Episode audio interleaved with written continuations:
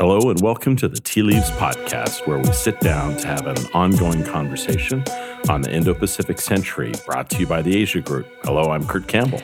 And I'm Rich Verma. Each episode will bring you into the discussion with the most prominent policymakers, artists, journalists, business, and thought leaders. Thanks, Rich. Today, we are very excited to be joined by a leading expert on transatlantic issues and a good friend, Julianne Smith. Julie and her family spent the last year in Berlin at the Bosch Academy, where she was a Weizsäcker Fellow. While she was there, she spent a lot of time thinking not only about transatlantic issues, the critical relationship between the United States and Europe. But increasingly, uh, Julie started to focus on the relationship between Europe and Asia, and particularly in China. And that's what we're going to explore today. And Julie's got a distinguished career in the executive branch as well from 2012 to 2013. 2013, she was the Deputy National Security Advisor to the Vice President of the United States, Joe Biden, advising the Vice President on a number of foreign policy and defense issues. She also worked at the Pentagon and the Office of Secretary of Defense, serving for three years as the Principal Director for European and NATO policy. Julie is a contributing editor to Foreign Policy, where she co edits a blog entitled Shadow Government, which focuses on U.S. foreign policy in the Trump era. That must be fun never. Never ending. a dull moment. Yeah never a dull moment. So julie's a great friend and thanks so much for joining us julie. So thank you. so you've just come back. You've been away. You've had this wonderful one year sabbatical. I think we have to begin at what it's like. So you so you're you're moving back into your old house in northwest washington. You're back in your old haunts. Uh, what's it like well, it's a mix of emotions. It's uh, bittersweet, I guess would be the word. Uh, we're neck deep in boxes. It's obviously chaotic to move back across the Atlantic with a family of four, uh, but it's great to be back and see everybody and uh, get back into the debates and uh, engage in ways I haven't been able to from afar. But it's also interesting to see Washington in a new light and how quickly we run the rat wheels that we're running on, the gerbil wheels, um, how fast life moves here, how quickly people want an answer to an email. Germans send you an email and you, you know, they expect an answer a week later, and right. things move a little slower in Europe. Um, and so, yeah, it's we had a great year to reflect and have time as a family, be distant from the political chaos and the toxic uh, environment that we find up on the Hill and elsewhere. But we miss the United States and mm-hmm. we miss seeing our friends and family and, uh, you know, things like spicy salsa. Yeah. so, so the most important question is: Should we have come in with a higher offer for Greenland? uh, right. Exactly. Exactly. I think if we had just upped the ante a little bit, no, that that was absolutely ridiculous, and uh, I think everybody thought the president was joking, including the Danes. I mean, I, I don't think they were even taking the offer seriously, and then when they realized, in fact, Trump was serious about it, they got the response they got from the prime minister, which I think her quote was, This is absurd. Yeah. But now, ruffled feathers, and the president's upset, and uh, the visit is off. And alas, US Danish ties are uh, not looking as bright as they once did. And I think Germany's kind of like you know, a little relieved, like, oh, we're not in the hot seat this week. So. Yeah, I was, you know, I was watching the the news and reading the newspapers this week, and I I just felt like uh, it was a real life uh, Veep episode that had come to life, and I, I couldn't just figure out what was taking place. And we kind of make light of it, right? Like it's, but but this is a serious ally. This is a, a NATO partner. I mean, this is this is comes with real consequences. Yeah, the dirty little secret about the Danes is, you know, it's a very small country compared to some of the other bigger powers in Europe, um, but it's an incredibly capable ally. Uh, and so in Iraq and Afghanistan, they served side by side with U.S. soldiers and NATO troops. They lost 50 people in those mm. wars. Uh, and I think we forget how much they put forward. Every time we call Denmark and ask them to do something, the answer is yes, and right. will be there tomorrow, right. unlike some of our other allies.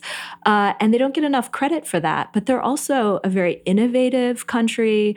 Um, they bring a lot of very interesting economic and trade perspectives. They're free traders through and through.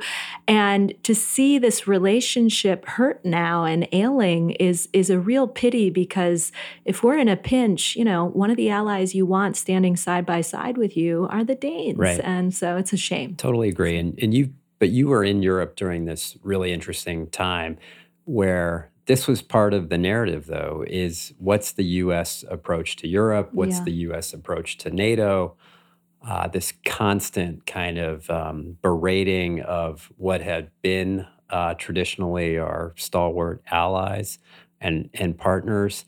Uh, I know you say you were removed from the politics a bit and you felt relieved, but uh, you must have been seeing that from the German perspective, from the Europe perspective. Can you just give us a sense of what that was like being in Berlin for a year and, Sure. and how how that played out? You know, are is this going to take years to recover in terms of our reliability and, and how they perceive us? Well, there's definitely been an erosion in the trust between the United States and Germany, and, and Germans are just tired. They're tired of being called out all the time. They're tired, all Europeans are tired about the fact that there's no positive or constructive agenda between Europe and the United States right now. Anywhere you look, climate change, our trade relationship, Iran, Russia, China, you name it, we're at odds. And so, even in the darkest days of the Iraq War, where there were deep divisions between the United States and, and Europe, we still fundamentally had this trade relationship that we could rely on and the values we shared and all the rest. But now, what we're seeing is a complete erosion at all levels at the diplomatic, the military, the economic, the ideological, kind of what we've stood for for 70 years.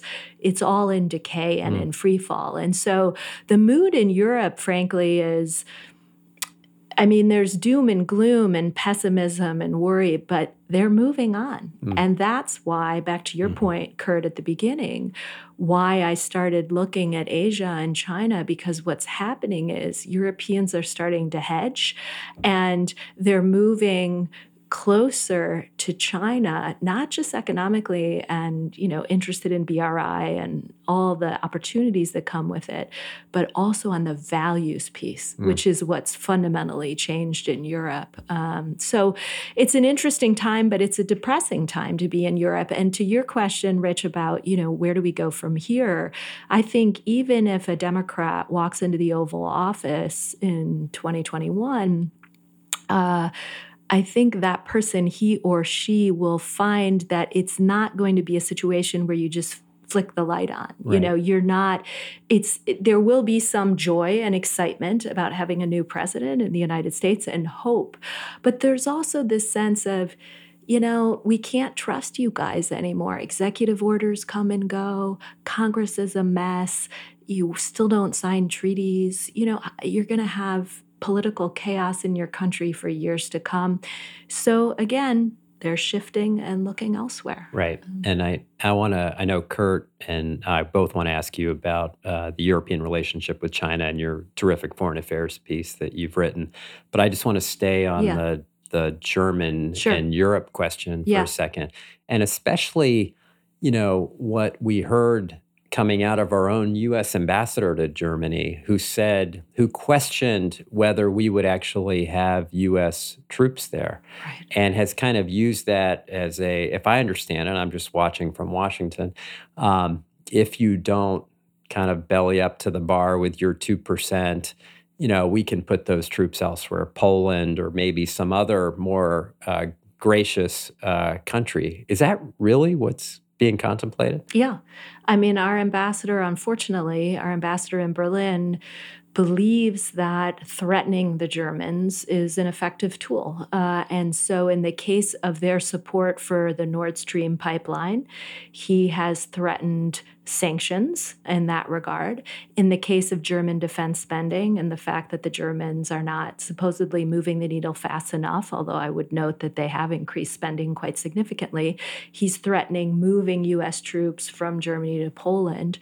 Um, and in the case of working with Huawei uh, on 5G, the threat there is we will halt intelligence sharing Mm. with Germany if you decide to move forward with this. So the Germans feel uh, threatened uh, on multiple fronts, not not just on the defense spending front. But the question is, is that effective? Mm. And I think the proof so far is that we're not moving the needle. The needle's going in the other direction. Yeah. Germans are saying, forget it. If you're going to act like that, what, why do you have allies? You're treating us worse than you treat Putin or Xi or Duterte or you know, pick your favorite dictator. Um, they feel like a second class citizen when it comes to people like that. And uh, yeah, so. so so Julie, let me ask you about that. So I I agree that you know there's a lot of uh, a lot of sand in the gears, mm-hmm. but I think one of the interesting things we see in some bilateral relationships is that is that some countries have put more on the table with respect to either trade or defense than we got in the past. Mm-hmm. And I'm afraid the unintended message of that is you know you treat a country with great respect with great dignity and they free ride right. if you're tough with them that you can get more out of them. Now i would argue that that short term likely to have more downsides but still i think the president is going to point and his allies to some of that both on the trade and the military side. You have more countries spending more in defense this year than when we left office how do you how do you account for that how would you respond to that well it's complicated so on defense spending i think the president has a point um, that he has succeeded in rattling nato allies uh, to a degree that it's triggered a change. But the truth of the matter is that defense spending in Europe started to dramatically increase after Putin annexed Ukraine. So for defense spending and the fact that we do see a significant rise in defense spending across the entire continent, there are two people that are responsible for that. Putin had an, an impact, but to be fair, Trump also had an impact. And so it is, it's hard. The question yeah. is is there a threshold, a point at which Europeans say, we're done with the threats yeah. and we're not going to do it also, anymore. Kurt, can I just uh, respond to that a little bit too? Because uh, when I've seen the Trump approach and the rhetoric, it's look what we are doing for you. Look at what our troops are there doing to protect you which is really uh, just such a backward way of looking why our troops are there to begin with. I mean, they are there principally, you know, let's be real, they're there to protect U.S. interests, they're there to advance transatlantic interests. This is not a, a charitable exercise that we're involved in. Yeah. I, I would just also say, I, I don't know uh, as much about Europe in this respect, but in Asia, I think a lot of countries are spending more not just because they want to have a better relationship with the United States, but they need more independent capability. Sure, sure, yeah. Because they they're heading into an uncertain world. They they don't describe that. They don't say, "Yeah, this world is so unpredictable, so we've got to be able to take care of ourselves." But that's a large part of what animates politicians in Tokyo and I would argue in other parts of Asia as well. Well, that's that's a great point because that's exactly what's happening in Europe. Now the European Union after talking about it for 20 years, is actually putting resources behind developing its own defense capabilities. It's not huge sums of money, but it's more than they've ever done in the past. And I think the driver of that is this sense that Europe has to be capable of autonomous action, mm. separate from the United States. But just one more point on the impact of Donald Trump and the threats. I think what's happening is even leaders that know that they have to do more, and I would put Angela Merkel in that camp, she knows she has to spend more on defense he's creating an environment in which standing side by side with him becomes a political liability. And so, for those that want to do the right thing, they start to drift away because they think, okay, politically, I can't afford to be doing this anymore. So, well, I think he could find it backfiring well, over so, the Julie, longer I mean, I, so I, I've heard that, but so. Uh, so our friends in Denmark is is there part of the body politic, political body politic, that is breathing a sigh of relief that he's not coming, or are, is most of it disappointment that that the president's not arriving? I think, look, even for a president that you may not have the best of a relationship with, any country wants to have a president visit. And for a small country like Denmark, obviously they don't get too many presidential visits. Yeah, that's And such so a nasty comment, uh, Julie. nasty, Sorry. nasty. I, it, so it's there. There's some there. There's there's no doubt mixed emotions. There's some disappointment, if, if particularly because they've put all the effort into preparing for it. Um, but yeah, I suppose there are a few people breathing a sigh of relief.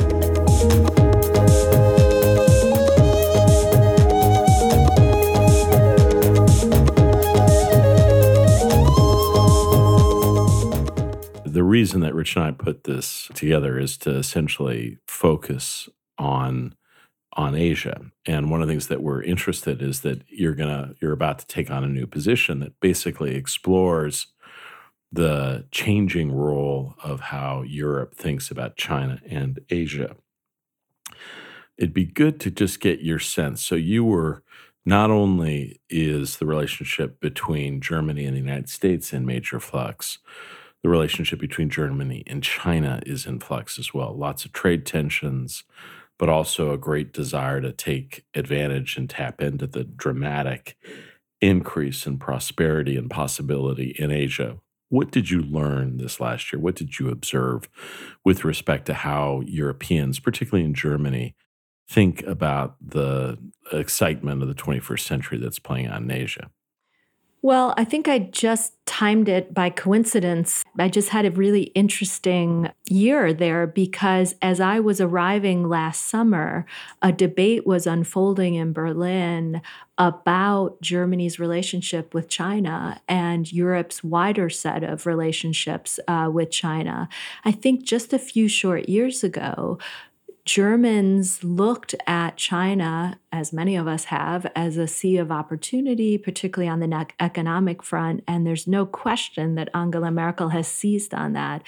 You now have 5,200 German companies operating in China. Um, uh, I think it was in 2017 that China surpassed the United States as Germany's largest trading partner. Um, the relationship has just blossomed. And yet, over the last year, year and a half, German industry has started raising questions about forced tech transfers and predatory trade practices. You've had politicians and think tankers raising questions about Chinese influence ops and what they're doing across the European continent. The EU is looking a little more closely at investments the Chinese are making. They now own about 10% of the ports in Europe. Uh, and so suddenly there's a different dynamic unfolding. And Merkel herself has changed her positions vis a vis China. She now calls them a systemic rival. The EU has put out this white paper, um, which was pretty impressive in the sense that it was able to present a united view on the challenges of working uh, with China. This is all not to say that suddenly Germany wants to um, weaken in any way or diminish the importance of its relationship with China, but it's looking through a very different set of, of glasses. And for Merkel in particular, for years she was focused on Germany, China, and she has started to understand that she is obviously the weaker partner in that relationship and now wants everything to be done in a frame of Europe, China, mm. so that in future meetings, you'll remember she came to Europe a few months ago and Macron welcomed him in Paris with the EU president sitting next to him and with Angela Merkel sitting next to him. Mm. And the idea was you Chinese, we don't enjoy when you come into Europe and you kind of pick us off individually, which is something, frankly, the United States enjoys doing from time to time. But, but we want to be dealt with as a block. Yeah, but um, how, I mean, what's interesting about the Chinese is when they can, when they see a grouping they're better than any diplomats and country I've ever worked with at splitting uh, that that grouping. So I, I yeah. was with a senior politician diplomat from a Southeast Asian country, and we were talking about ASEAN. And ASEAN is the organization of Southeast Asian countries. It's been around for decades, but he basically said China um, has split us like a cord of wood, right? Mm.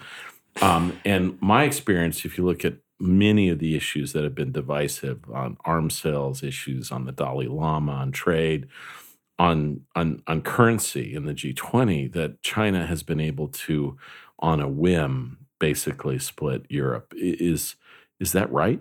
Yeah. And I think that's why Germany in particular, but also France and the UK, they're now very worried about what China has already done. So you take a country like Hungary or Greece to either one, or Portugal. Those are three countries that just have taken enormous sums of Chinese support and investment in recent years. And the trade off, as we all know, is often some sort of political favor, or maybe you'll vote a little differently next time. And so essentially, I was interviewing a very senior EU official months ago, and he said to me on the phone, You know, we're in a situation now where China has a voice inside the European Union. Mm. And it's almost as if they have a vote. And you've seen Hungary and Greece watering down language. Mm. EU language on Chinese behavior in the South China Sea. And that has gotten the attention of Angela Merkel and others. Wow. Very let worried. Me, let me throw one more complicating factor into that, and that's um, Moscow and, and Putin. Right. And, uh, you know, when I look at the level of, you know, for example, military sales now between Russia and mm. China, mm-hmm. Russia is the mm-hmm. leading provider of, of military equipment. There's, and there's a certain, uh, I don't know if coordination is too strong a word, but, but do you see the two leaders, the two capitals, the two countries coming together to block not only the United States, but now kind of European influence as well? Yeah, I mean, I've heard less about that on the European continent, but certainly it's something that comes up from time to time. But I think there's still so many mixed views to the extent that Europeans are now, some describe it as a strategic awakening on China mm-hmm. and alert and more so to some of the challenges. Russia's still kind of a different kettle of fish. I mean, Europeans, even within certain countries like Germany, there's a whole array of views on Russia mm. from those that want the warm embrace and those that want to just cut them off completely or move towards containment or something. So the dialogue and conversation about Russia and China actually is pretty thin, and you don't see a lot of people that bring that expertise. I mean, first and foremost, you see a smaller community in Europe capable of addressing some of these Asian challenges. And to the extent that they can lash up with the Russia experts, who again have so many different views on Russia, it's it's not you don't see as many pieces written on i've seen a lot in the united states recently. I've read a whole collection of really interesting pieces just since i've gotten back in fact. Um, but you should be unpacking not, i should yeah. sadly. Can I, can I, ask you i want to stay on russia for a second because but I, in relation to turkey and i will ask it because the indians are watching what happens with the russia turkey arms sale of the s-400 the advanced missile defense system right. and the potential for U.S. Uh, sanctions to be put on on Turkey. You know, and I know Merkel has been personally concerned about this, and other uh, NATO partners have been trying to get Turkey back on a on the kind of more of a transatlantic path. Do you have a sense of what's happening there, and and and is Erdogan just trying to uh, separate himself, and what are the consequences of it? I mean, I think the transatlantic partners have essentially succeeded in losing Erdogan, mm. and um, he is furious with the European Union and promises for decades that they would move ever closer to bringing Turkey into Western institutions. He feels they've underdelivered. But beyond that, ever since the, the attempted coup, he's felt that Europeans in particular, but also Americans, don't take his own security concerns seriously, whether it's his own personal safety mm. or the safety of Turkish mm. citizens. And so he feels like he's been let down time and time and time again by the West.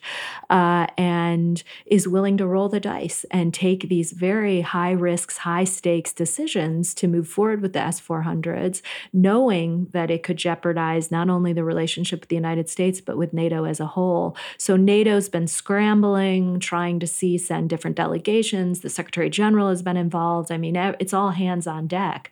And the Europeans are very clear eyed about what this could mean. I mean, this is Turkey's one of the most consequential members of the alliance. Mm-hmm. You know, we have to have the Turks there. But to have a situation where we're not going to be sharing the same equipment and now we're now going to have very unique set of interoperability challenges. I mean and then yeah with the us threatening f-35s cooperation in that area will stop.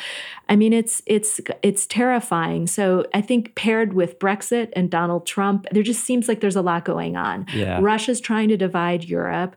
Donald trump is not a big fan of europe writ large. The uk we don't know what the heck is going on over in london. And then the Turks are just kind of, you know, essentially saying Seems we'll to, take this this purchase yeah. and, and take the risk. All so be going it's, according to plan. This, this, yeah. this is the time to offload real estate. that's that's right. So that's why the president was thinking.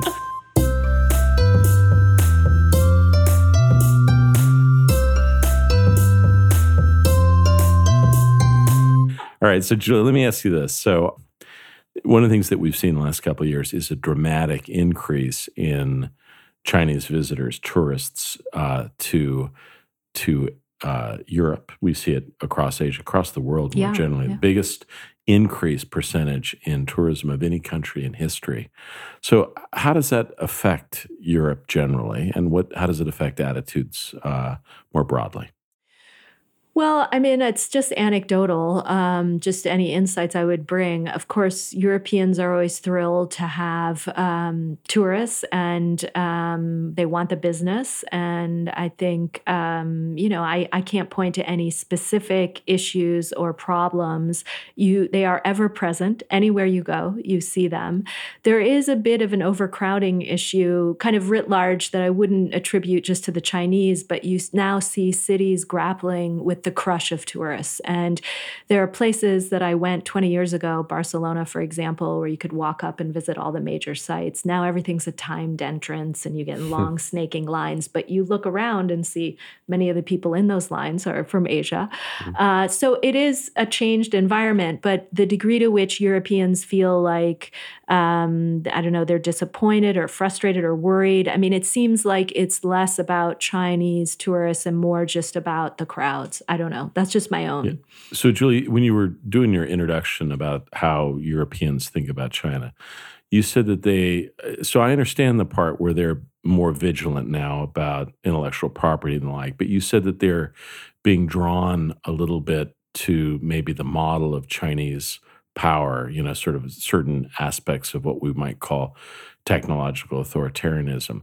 That that's counterintuitive to me, to be honest. I can imagine some European states that are more conservative being attracted to those models more generally, but the dominant countries I would have thought would be wanting to take full advantage of economic opportunities, but a little bit wary and worried about influence and the like, and wanting to retain you know, kind of a political system that is not influenced by, you know, some of the things that China stands for. Is is that accurate? No, no. So I, it's not that the Europeans now find great appeal in the political model that the Chinese are presenting, but what's really interesting is how the Chinese are seizing on this moment where Europe and the United States are not really getting along. And the Chinese and Chinese firms and Chinese scholars are making a values debate an argument that I haven't heard before. So I'll give you an example. I was on a panel with a Chinese scholar in front of about two or 300 people a couple of months ago. And the Chinese scholar got up and said to the German audience, What you Germans don't need is a partner like this. And he points to me, uh, I don't know, trying to make the argument somehow that I represented the Trump administration. And he said, Americans don't believe in climate change. That's a big one for the Germans. They're not multilateralists, another key word for the Germans. They're not a stabilizing actor. They're a destabilize, they're a disruptor. They don't share the values that we Chinese share with you. And I almost fell off my chair. Wow. Um, but I, I, I wasn't shocked so much by what he was saying. I've heard some of those arguments from time to time. What killed me that night was when I looked out in the audience and I saw a few heads nodding. Right, right. And then I thought, oh boy. So back to your original question what's it going to feel like to try to rebuild this relationship? Right. Mm after eight years, mm. I mean, we're going to have a lot of work to do because the Chinese are everywhere yeah, and not, they're starting to make that we're argument. not seating yeah. yeah. yeah. That's four Sorry. years. Let's, I, I, let's, yeah, let, maybe I'm too pessimistic. We'll go so, two and a half. So, Julie, let me ask one, and then let Rich will do the last question. Let me ask you just about expertise. So, when I was at the State Department, I started to do these dialogues with the Europeans about Asia.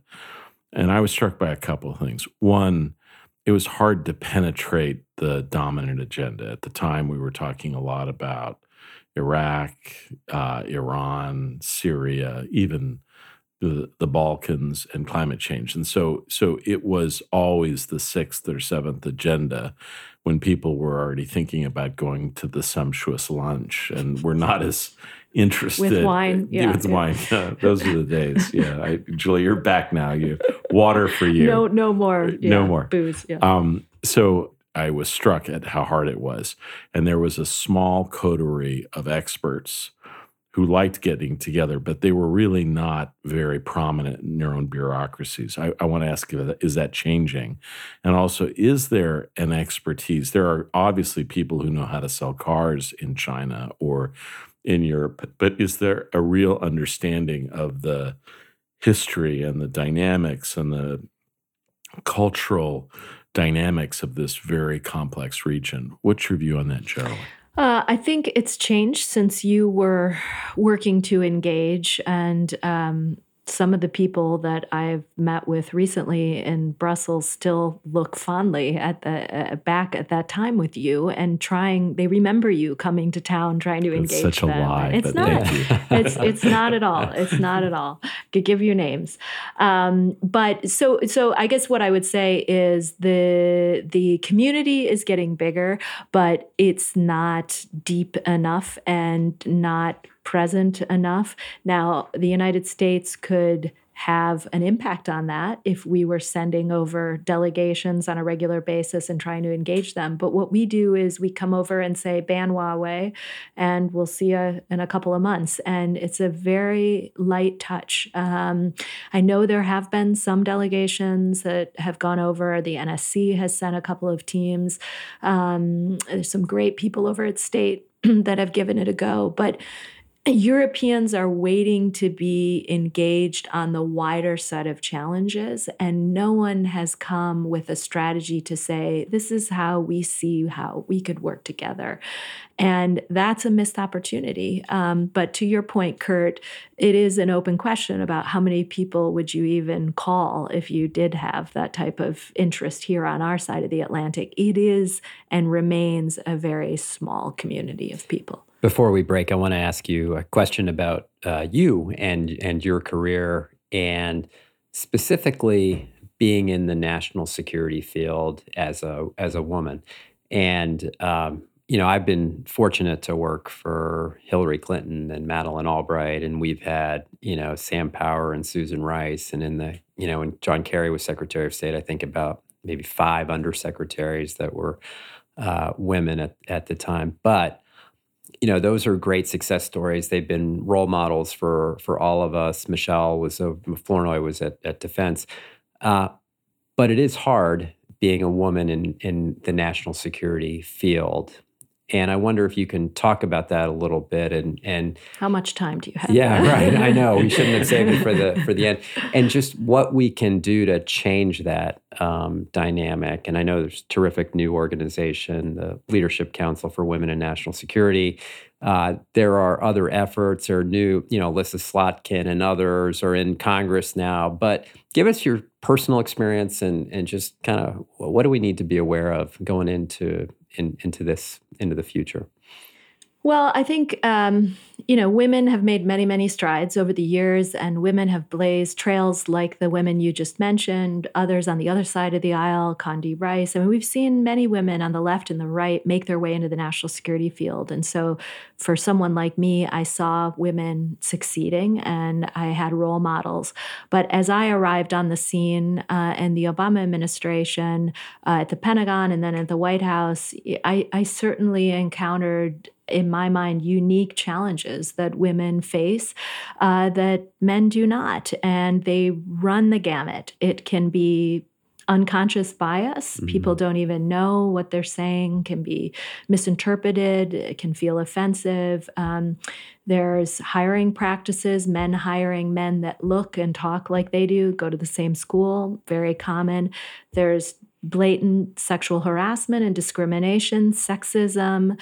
Um, it can go from, you know, something that is not um, you know reason to leave your job all the way up to forcing a woman out of of the field feeling like she is now compelled to leave. Uh, and so what i've done is to try now as i make my way uh, through my career to talk to younger women to check in with them regularly to say how's it going? What are you encountering? And a couple years ago, Michelle Flournoy and I, along with some other women, convened informally a group at CNAS. We had, you know, maybe 60 women around the table and just took a snapshot. What does it look like the NSC, DoD, the Hill, media, private sector? And the stories that we heard were very disheartening. Mm. Uh, women still feel um, that they are not being heard, that they don't have a sponsor or a mentor people are still saying things that are inappropriate. Um, you're still asked to go get the coffee. You're mm-hmm. asked if you're assistant when you're delivering the keynote. Mm-hmm. Um, the snide remarks, the jokes in the office. I've joined forces with other women uh, over the years to do things informally and formally. And this new LC Wins group that we just created is yet another attempt to raise some of these issues, alert people to the challenges, to provide support to younger women coming up through the ranks, but also to enlist. Uh, the help of folks like you. I mean, I had the good fortune to work for Kurt, and it was a great mentor to me. Not everyone has had a mentor like that, uh, particularly a male mentor.